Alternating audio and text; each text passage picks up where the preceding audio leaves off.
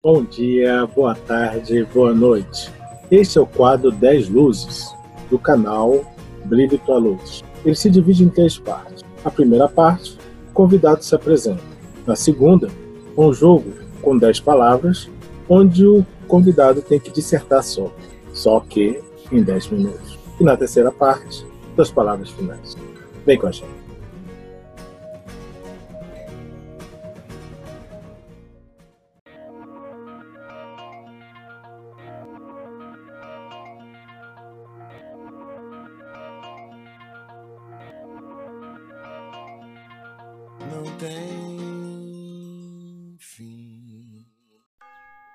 Oi, Paty, tudo bom? Oi, tudo bem com você? Hum, Saudades, tem que voltar Tam- logo, acabar Também, né? A gente poder se abraçar, conversar mais perto, mas Amei. a vida é assim. Agora, antes de começar, eu quero saber que ideia, que ideia é essa da sua mãe de botar dois Y na, em Patrícia. Por favor, Ah, explica pra então. gente. Você tem que explicar Ela não isso. sabia, olha só, ela, ela não sabia que hoje ia ser mais fácil para eu arrumar e-mail, canal no YouTube, né? Se ela Ah. soubesse, ela teria feito intencionalmente, mas não foi. Ah, Na época que eu nasci, que já tem bastante tempo, é, quem ia registrar era um funcionário da oficina do meu pai, que por um acaso era meu padrinho. ah. E aí ela escreveu o nome no papel com um Y, e não era Enya, era Kênia. Alma de Eu não sabido, acredito. ele quis ser muito sabido, Ai, catou o papel, dobrou, enfiou no bolso e chegou lá no cartório e falou. E o povo do cartório doido aceitou. meu Deus. Foi da cabeça do meu padrinho, no final das contas. Era Patrícia e virou Patrícia Enia. É, não tinha hífen, porque meu nome tem hífen. Meu nome é composto com hífen. Meu Deus do céu. Loucura total. Hoje é maravilhoso, né? Não, hoje pra mim é top das galáxias. meu canal do Instagram, meu canal do YouTube, tudo é fácil. Tudo Oh, eu falo, Deus. gente, coloca meu nome, são dois Y, que eu acho que você não vai achar mais ninguém. E ficou. Mas foi muito engraçado, porque me fizeram essa pergunta, você sabe aonde? Aonde? Eu fui casar no cartório. Falou, nossa, não pode aceitar um, um nome assim, porque isso aqui é um erro gramatical. que é dois Y numa palavra, você perde a sílaba tônica. Então, meu nome seria Patricia, não seria Patrícia. Ah, Aí eu falei, ah, o pessoal do cartório aceitou, ficou assim, nossa, que cartório é esse? Falei, é esse aqui. Aí o pessoal falou, não, peraí, foram no dono do cartório, falou que ia pagar todos os registros para eu arrumar meu nome. Falei, agora? Falei, não, agora deixa do jeito que tá. Quando eu tava no prézinho, que era complicado, porque só eu que tinha um nome esquisito. Agora não. Tomei, eu gosto e tá tudo certo. meu Deus, que maravilha. Antes de começar, eu queria que você, você se apresentasse, falasse quem você é, o que, que você faz. Bom, meu nome é Patrícia, com dois Ys, N é com H, tem hífen no meio dos dois, esse nome esquisitão. É, bom, eu sou mãe, essa é a minha melhor versão, eu acho, e sou psicanalista, eu sou homeopata, sou radiestesista e sou professora. Tati, como você faz isso tudo? Dá tempo, para isso que existe agenda. E aí eu fui, é muito interessante como que eu fui parar aí, sabe, Cássio? Porque quando eu vim para Brasília, eu vim para Brasília tem 20, não, tem 18 anos que eu tô em Brasília. 18 anos, fez esse ano. E quando eu vim para Brasília, eu, eu fiquei muito deprimida, muito deprimida mesmo. E aí eu é, saí do centro espírita que eu frequentava em Goiânia. E aí quando eu, eu comecei a, a eu vi para cá, eu fiquei absolutamente perdida. E eu vivia na sombra do meu ex-marido, porque ele médico, ele tinha muito mais oportunidades aqui. Eu falei não, tá certo, a gente tem que ir para Brasília mesmo, porque estava começando a carreira e aí essa parceria que eu acho que tem que rolar para os casais. E aí eu vim, só que eu vim e fiquei perdida demais e deprimi muito, muito, muito com pensamento suicida, sabe? Foi bem difícil. Aí tinha uma moça que trabalhava para mim e ela, é, uma pessoa assim muito boazinha, ela falou assim: é, você sempre fala que queria ir num centro espírita. Aí eu não tinha me adaptado ao centro que meu marido ia, que era no Cefac. Eu ia ao Cefac e eu falava assim: ai, não é aqui. Não sei, mas não é. Eu não, não, não chegava lá e me sentia assim, ai, que gostoso, estou num lugar assim que eu gosto. Não, e não era nada com a casa, era eu que não me adaptava ao local. Aí ela pegou essa menina que trabalhava comigo e falou, Paty, você sabia que descendo a rua ali tem um centro? Eu falei, não. Falou, um centro bem pequenininho. Aí eu falei, ué, é assim que eu gosto, porque eu sou Cefac é enorme, né? Cefac tem um volume de médium gigantesco. E aí eu falei, que dia que tem lá? Que dia que é a palestra pública? Aí ela olhou e me passou. Aí eu fui lá, que é o Celso. Eu tô lá até hoje. Legal. Só que na época, quem estava lá eram os fundadores, que era o seu Amador e Dona Dulce. É, e o atendimento era um pouco diferente e tudo mais. Até depois o, o Gilson do, do, do Cefac, que ajudou eles a organizar os tratamentos, algumas coisas da casa também, participou. Foi, assim, muito bacana. Mas na época eu fui parar lá. E quando eu fui parar nesse centro, é, quando eu entrei lá, eu falei, é aqui. Mas eu não fiquei lá de cara. Eu ia fazer tratamento, ia na palestra pública, ia embora, e depois eu passei um pouco, um tempão sem ir. Depois de anos, eu fui parar lá novamente no CELST. Que era, era o único centro que eu fui, que eu falei, aqui eu consigo ficar, aqui eu, não sei, aqui a energia casou. E aí, quando eu fui para o CELST, eu falei, eu vim para colaborar. Falei, eu não quero ser mais só de, de, de ficar assistindo palestra, tratamento. Não, quero fazer o que puder fazer. Então, cada dia eu ia aprendendo alguma coisa. Eu fui parar no atendimento fraterno. Um belo dia eu fui parar no atendimento fraterno. E aí, isso já tem aí uns 14, 13, 14 anos. Quando eu fui parar no atendimento fraterno, eu falei, caramba, eu posso fazer algo mais. E aí eu, eu comecei a estudar para atender melhor as pessoas no centro. E aí eu fui parar na homeopatia, fui parar na psicanálise, fui tentando entender de pessoas, de conversar com pessoas, fazia todos os cursos de atendimento fraterno que eu conseguia, lia todos os livros sobre atendimento fraterno, é, lia muito Joana de Ângeles, para conseguir agregar, eu, eu queria ser, ser melhor para fazer aquilo. Eu falava, poxa, eu acho que as pessoas vêm aqui, elas só têm esse momentinho, eu sei que a espiritualidade está aqui, faz a parte deles, mas eu tenho que fazer a minha. E aí eu acabei começando a trabalhar com terapia. E foi muito importante, porque quando eu comecei a estudar homeopatia e, e psicanálise, e aí eu logo eu comecei a exercer porque graças a Deus eu não precisava. Tenho muita gratidão meu ex-marido nesse nesse aspecto assim foi fantástico, porque ele falou, olha, você não precisa trabalhar fora agora. Minhas filhas eram bem pequenininhas. E aí ela ele ele falou, trabalha gratuitamente. Gosto de trabalhar. E aí eu atendia muito gratuitamente. atendia no início e assim, era, era um presente que eu tinha pelas pessoas confiarem em mim e eu ia tentando ajudar quem eu podia. E eu fiz isso muito e eu tenho muita gratidão a ele por ter me proporcionado isso.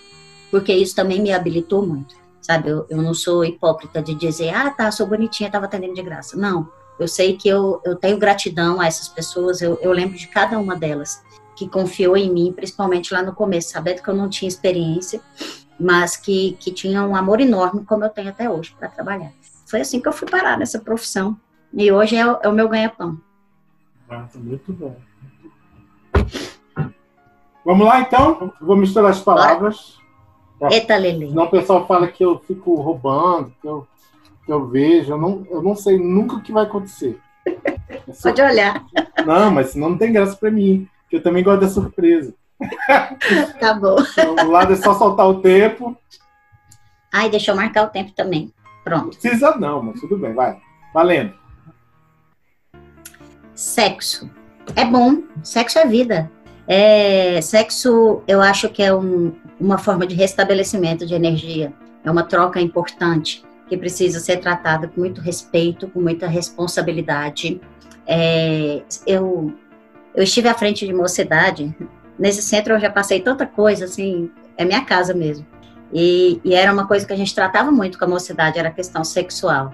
E eu sempre fazia questão, sabe, de deixar claro para eles o seguinte: eu falava, olha, fazer sexo é bom, é natural, você res, restabelece suas energias, é uma forma, inclusive, de troca energética muito importante, mas a gente precisa ter muita responsabilidade, muito amor e muito respeito pelo que a gente está fazendo. Então, o sexo não é pecado. Eu, eu não gosto que as pessoas tratem o sexo como pecado, de jeito nenhum.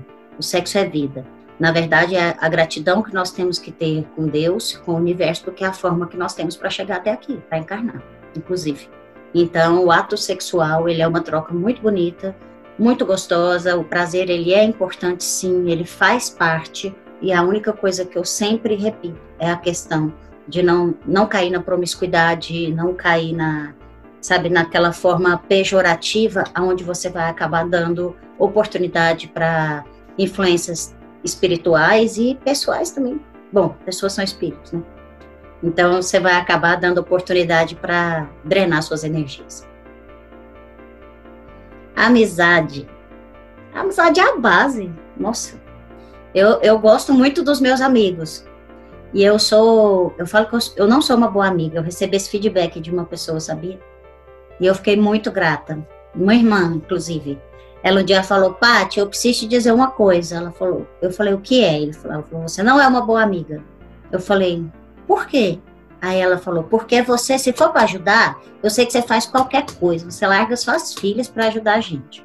Mas se eu te chamar para um café, para a gente bater um papo, você é muito ausente, cara. Aí eu falei, você tem toda a razão. então eu preciso desenvolver essa questão da amizade, do estar mais próximo, do mesmo que seja para festejar, para nada, só para exercer essa amizade que eu acho tão legal. E eu sei que eu falho nesse ponto, eu falho, falho feio mesmo. É uma coisa que eu preciso desenvolver. Homeopatia. Homeopatia é a transformação da vida para mim, porque eu até me emociono, porque assim a homeopatia ela me me trouxe de volta para a vida. Desculpa. Porque ela abriu meus pensamentos, ela me deu a oportunidade e eu, eu me emociono sempre que eu atendo as pessoas ou que eu vejo as pessoas melhorando. Eu vejo as pessoas saindo de uma depressão, fazendo processo de luto. É, sabe, eu, eu precisei fazer processo de luto e a homeopatia foi assim presente tão grande, tão grande na minha vida. Que a homeopatia para mim é, é gratidão. É, é, eu acho que eu já era antes. E eu tenho uma coisa muito engraçada de homeopatia, vou contar. Nunca falei isso, mas eu acho que aqui eu posso falar. É, tem dois episódios muito interessantes. Primeiro, eu entrava na sala de homeopatia e aí os professores começavam a falar de remédios que eu nunca tinha ouvido falar e eu sabia. Como eu sabia, eu não sei como eu sabia. E aí os professores falavam tal coisa tal, e eu falava, não, mas esse remédio não é tão bom para isso. O outro é melhor. E falava o nome do remédio que eu não, sabe? Mas o problema é que quando eu ia para a sala de homeopatia, eu ia assim, era um momento de hiperconcentração tão grande que eu acho que eu entrava em transe, não podia um negócio daquele. Como você sabe, eu não sei, eu só sei que eu sei. Aí eu, eu fiquei desconfiada assim, eu falei, meu Deus, será que é mediunidade? Porque eu tenho mediunidade muito ostensiva. Aí eu falei, poxa, se for mediunidade eu tô roubando, isso é feio. E aí, eu posso cobrar um atendimento homeopático? E eu ficava nesse conflito, mas eu não contava para ninguém, Cássio, caladinho. E eu na reunião mediúnica um dia pedindo em oração que eu soubesse o que, que era certo. Porque se eu é, é, sabia avaliar e sabia o remédio, e era um espírito que estava me soprando, eu não podia cobrar, eu não podia botar um consultório e, e, e me tornar uma homeopata.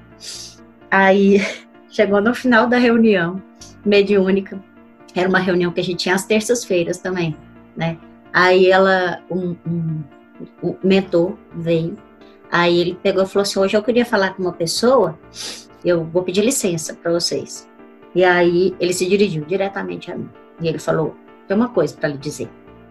O que você tem é bagagem sua, porque você já estudou muito. Não é ninguém que está te soprando. Está gravado no seu perispírito. Só que tem uma coisa: o dia que você se vai descer disso, ou se utilizar disso para, é, tipo assim, se dizer melhor que os outros, você pode ter certeza que a espiritualidade que te acompanha, o grupo que te acompanha, que te ajuda, que te inspira, ele também vai te abandonar. Então, estude, faça por onde e cobre sim, porque esse é o seu trabalho, é o seu patrimônio, foi você que estudou, foi você que conquistou. Esse é um meio de sobrevivência e você ainda vai precisar muito dele. Isso tem muitos anos, sei lá, tem uns, uns 11, 12 anos que eu escutei isso desse espírito. E nesse momento eu, eu eu nunca tinha contado para ninguém. Meu coração, assim, ufa. Então, ai, desculpa. Homeopatia, para mim, é, é vida. E Jesus é o modelo, é guia. É... Eu até nas minhas aulas de homeopatia eu cito muito Jesus. Se você assistir até as minhas lives, eu falo muito de Jesus. Em que aspecto eu falo de Jesus? Eu falo, gente, olha só, não tem fórmula mágica, sabe? O cara deixou tudo aí pra gente. Se você se respeita, se você se ama, você ama o próximo, você respeita, você não faz aos outros que não gostaria que fizesse com você. Falei, se você segue o básico, você tem toda a fórmula para ser uma pessoa extremamente bem-sucedida e abundante na sua vida. Então, é tudo. Sabe, eu posso estudar, quanto mais eu estudo, mais eu acho que ele foi o top das galáxias mesmo, não tem jeito, é um modelo para a gente seguir, não tem fórmula mágica. Ele já deu a fórmula mágica, não fica a gente procurando, tentando reinventar a roda, não, que não resolve. Não existe a morte. É engraçado a gente falar isso num momento como esse, né, Cássio? É, no momento como esse, a morte ela pode significar é, ter um peso muito grande e a gente tem um respeito muito grande, porque é uma passagem, é uma janela que está atravessando para o outro lado. Então, assim, a morte, ela, a gente sabe que ela não existe, mas não quer dizer que a saudade não vai ficar, não quer dizer que a gente não vai sentir falta, não quer dizer que o trauma da perda, essa separação, ela não seja importante, tem, não tenha que ser respeitada. Então, assim, a morte, apesar dela não existir, nós sabemos da imortalidade da alma, nós sabemos que essa separação momentânea, que começa ali no túmulo, até que todos nos encontremos do lado de lá de novo, ela pode ser muito dolorosa e eu tenho um respeito profundo, profundo. Gastei meu tempo. Pensamento é forma. Pensamento é forma. Eu, eu, eu sou uma pessoa que eu aprendi muito com essa questão de educar os pensamentos. É muito difícil nós educarmos os nossos atos, sabe? E aí, é, e é muito difícil educarmos o nosso pensamento. Então, eu fui desenvolvendo ao longo do tempo mecanismos para conseguir mudar hábitos que eu não gostava. Então, por exemplo, antes eu xingava. E aí eu falei, eu não gosto de xingar. Mas o meu xingar era muito pouco, eu reclamava um pouco, eu falava, eu não posso reclamar. Aí eu comecei, eu parecia louca, sabe, até dirigindo às vezes. Eu falava com as outras pessoas, as outras pessoas não me escutavam, eu estava aqui falando dentro do meu carro, e eu falava, ô oh, abençoado, tem que fazer um negócio desse, e não sei o quê, tipo reclamando com a pessoa o tempo inteiro. Aí eu parava e falava, não, você não pode falar isso. Então, é assim, Ô, oh, meu querido, vá com Deus, tá tudo certo, tudo no seu tempo. Deve ter um motivo para estar acontecendo. Aí eu, eu ficava eu conversando comigo mesma. E às vezes eu me pegava fazendo isso na frente dos outros, então parecia uma louca. Até que eu aprendi a educar o pensamento. Então, assim, hoje eu sou muito mais tranquila. Porque a, a, através desse mecanismo de ficar freando essas atitudes, aí eu fui educando o pensamento. E hoje eu dei um jeito que a minha filha falou: ai, tem hora que eu odeio esse seu otimismo. Eu falo, ué, filha, você quer o quê? Aí ela, ah, você é otimista demais, você acha que sempre vai dar tudo certo? Eu sempre vai dar tudo certo, filho. Tem hora que ela fica brava comigo. Meu amor, foi, foi o tempo. Eu vi. Não, mas foi muito bom, foi muito bom. Falou umas coisas muito legais. Uma história fantástica, fantástica essa história. Maravilhosa. Muito bom. Obrigado. Gratidão. Eu que agradeço. Suas palavras finais, você quer dar seu endereço, pode dar, para a pessoa entrar em contato. Pode ficar à vontade. Então, bom, o meu endereço, as pessoas elas me acham pelo meu nome. Então, é, gostaria muito que as pessoas é, primeiro entendessem, sabe, que o momento que a gente está vivendo é um momento muito delicado, mas é um momento muito proveitoso. Eu, eu considero, eu não agradeço, eu, é engraçado isso. Eu vou falar meio complexo e pode parecer meio feio, mas não é. Na verdade, eu agradeço, seja o coronavírus, seja tudo que a gente passa, porque se a gente não agra agradecer o mal que nos acontece, Cássio, a gente não entende que existe um fundamento no estudo. Porque se a gente ficar é, é, reclamando do mal que está nos acontecendo, é como se a gente não acreditasse que isso tudo tem uma direção, e tem. Tudo isso tem um propósito. E eu acho que o propósito se o nosso propósito maior aqui é fazer evoluir, então isso é uma grande oportunidade para evoluirmos. E é isso que eu quero fazer. Então, assim, é, eu até brinquei com você, eu falei que eu estou trabalhando cinco vezes mais, e é cinco vezes mais mesmo, mas esse vírus me jogou para dentro de casa, como mãe, como dona de casa e, e, e como profissional, mas muito mais do que quando eu estava fora e está sendo reflexões muito importantes para mim. Eu gostaria muito que as pessoas entendessem e encarassem, sabe, esse vírus exatamente como essa grande oportunidade de aprendizado e de fazer a nossa missão maior, que é amar a nossa família e a nós mesmos. Quem quiser me achar, Patrícia com dois Y, não tem I no meu nome, Enia, aí sim, com H e I, mas me procura nas redes sociais, segue meu canal no Instagram, no YouTube, que sempre eu estou publicando coisas legais. Se quiser entrar em contato comigo pelo, por esses meios mesmo, pode mandar e-mail, pode mandar é, direct no Instagram, no Facebook. É sempre meu nome, é fácil de achar. Patrícia Enia no aí... YouTube também? Hã? Patrícia Enia também no YouTube? No YouTube, sim. Sim. Aí todas as minhas lives, todos os meus vídeos, até meus vídeos espíritas que eu fiz de quando eu, eu tava lá no céu fazendo videozinhos de com a Elizabeth Lacerda, que eu gosto muito, tenho muito respeito pelo trabalho dela. E aí eu tenho tudo nesse canal, tem muitos anos. Tá lá, acho que tá desde 2009, 2007, eu acho. Só, só uma pergunta, você acha que as pessoas estão com medo? Do corona? Acho. As pessoas estão com muito medo. Estão com muito, medo, muito medo porque, porque é um momento de muita instabilidade. É um momento que toda hora alguém perde o um emprego, alguém perde um familiar. Então é muita perda mas a gente tem que entender que nada é nosso, sabe? E, e tem que entender também que outros meios vão surgir.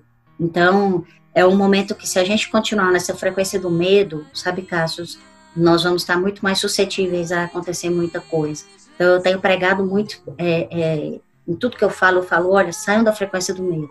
Saiam da frequência do medo músicas elevadas, sejam músicas frequenciais, sejam músicas espíritas, sejam músicas clássicas. Saia da frequência, sabe? Mude o padrão. Porque se você não mudar o padrão, aí sim você vai se sintonizar com isso, você vai, inclusive, deixar a sua saúde muito suscetível a adoecimentos diversos, não só o coronavírus. Acho que o coronavírus ele vai matar, mas a, o suicídio está matando muito, sabe? A violência está matando muito.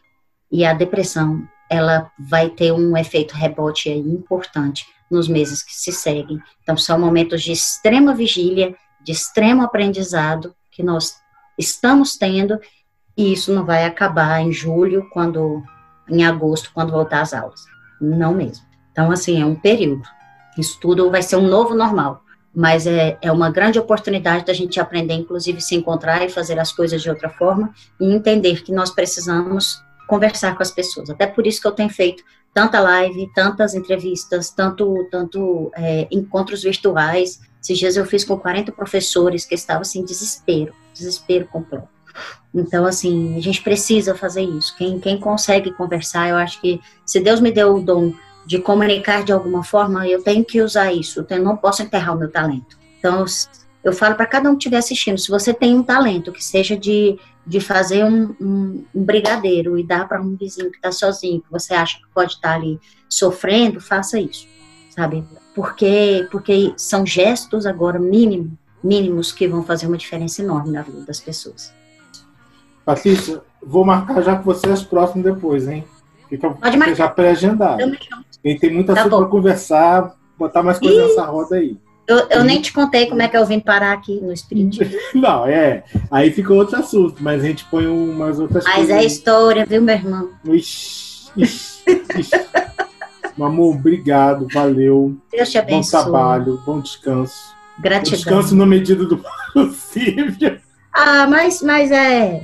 Descanso, como diz, nós, nós estamos aqui é para viver intensamente. Isso. Tem que priorizar o descanso? Tem, mas a gente também tem que valorizar o trabalho. E quem o tem, então, tem que valorizar ainda mais. É. Então, é um momento para isso. Estamos todos aí juntos para crescer.